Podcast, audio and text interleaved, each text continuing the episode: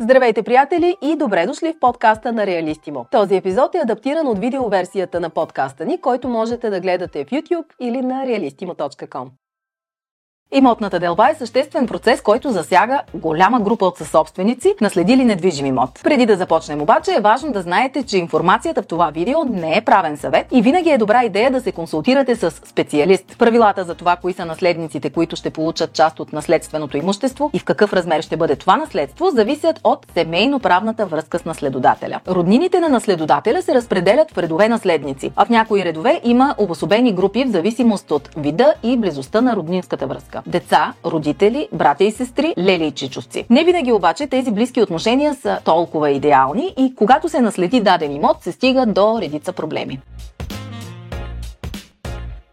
Да започнем с получаване на наследството, било то желано или нежелано. При откриване на наследство, наследниците по закон или по завещание са длъжни да декларират наследството пред общината по последното местожителство на наследодателя. Срокът е 6 месеца от откриване на наследството. А за наследник или заветник, който не е съпруг, нисходящ, родител, брат или сестра, срокът започва от узнаването, че наследството е открито. Данък дължат наследниците по закон или по завещание и заветниците. Когато говорим за делба на имот е важно да знаем някои термини, като най-важния е съсобственост. Съсобственост е на лице, когато един недвижим имот се притежава от повече от едно лице. Притежаването на един имот от повече лица често е неудобно и предизвиква неразбирателство между тях, което става и причина за желанието им да прекратят съсобствеността. Делба може да предизвика всеки един от съсобствениците на обща движима вещ или недвижим имот. Без значение колко голям е неговият дял, имотната делба винаги е била много интересна и гореща тема и често се стига до решението на съда за разделяне на имуществото. Тя може да се извърши както след смъртта на наследодателя, така и при живе от самия него, чрез делба дарение с нотариален акт и делба завещание, чрез нотариално или саморъчно завещание. Обикновено става дума за втория случай и за наличието на няколко наследници, които са на коренно различни мнения решения по въпроса за бъдещето на недвижимия имот. За притежанието на определен обект може да е желано и споделено. Тогава няма нужда да се предприемат каквито и да било действия по прекратяване на съсобствеността. Но когато са собствениците или част от тях не искат да притежават общо веща и това състояние създава проблеми, възниква интерес да се осъществи тази делба, която да прекрати общото притежание на имуществото. За да се осъществи това е необходимо делбата да е законово допустима. Някои видове със собственост са неделими по закон, като например етажната собственост. Съпружеската имуществена общност също е неделима, но след евентуален развод тя се превръща в обикновена съсобственост и може да се разделя по общия ред. Най-лесният начин да бъде разделено наследството е доброволната делба. Това е не само най-лесният, но и най-бърз и щадящ нервите на всички начин за подялба на недвижима собственост. Делбата може да стане с обикновен договор, писмен вид и нотариално заверен. Текстът се изготвя от страните, техен адвокат или от нотариус. Добре е да се знае, че при делбата се заплащат такси, които са различни и се определят на база пазарната цена на имота. Не винаги обаче доброволната делба е опция за всички. Възможно е възникването на най-различни сериозни спорове между наследниците за съдбата на имота. Едни искат да продават, други не са съгласни, но същевременно и не желаят да откупят частите на останалите наследници. Когато са наследниците не постигнат съгласие относно разпределението на наследеното имущество, делбата се извършва от съда, районния съд по местооткриване на наследството. За съжаление, съдебната делба понякога е единственият възможен вариант за решаване на спора.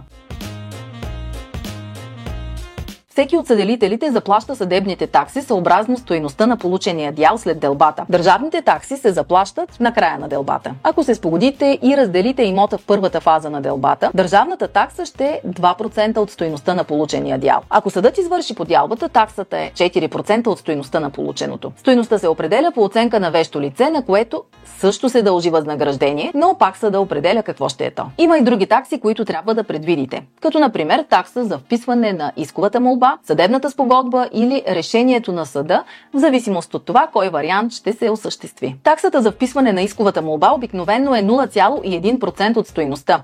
В случая това е данъчната оценка. Има и още една възможност за подялба, а именно публична продан. На самата публична продан или така наречения търг могат да участват и трети лица, които имат интерес да закупят имота. Често съделителите имат интерес максимално много хора да узнаят за търга, за да могат да предизвикат интерес от повече хора и да постигнат максимално висока крайна продажна цена за тяхната част от имота. При публичните продажби цената може да падне до 45%, ако не се намери купувач. Но предприемането на действия за публична продан има и добра страна. То спомага нещата да се задвижат и засегнатите страни да започнат да търсят доброволно решение на спора. Правото да се иска делба не е ограничено с срокове. За да бъде валидна делбата, в нея трябва да вземат участие всички са наследници. Иначе тя ще е недействителна. Не могат да искат делба са наследници, на които са завещани конкретно определени имоти и са наследници придобили имот по давност. Не забравяйте да посетите и realistimo.com и да видите новите обяви за имоти, както и търгове за недвижими имоти. Ако пък сте наследили имот, но искате да го продадете, можете да публикувате вашата обява напълно безплатно в realistimo.com и да намерите купувач бързо и лесно.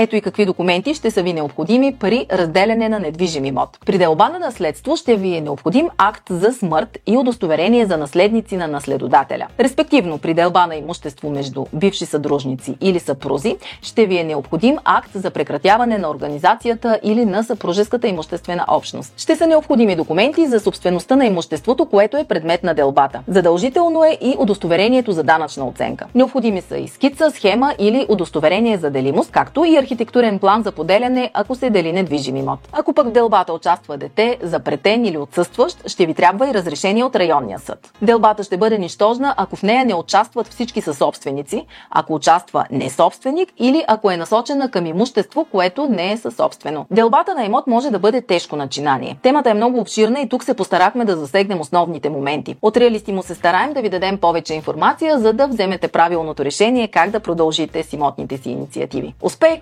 до следващото видео!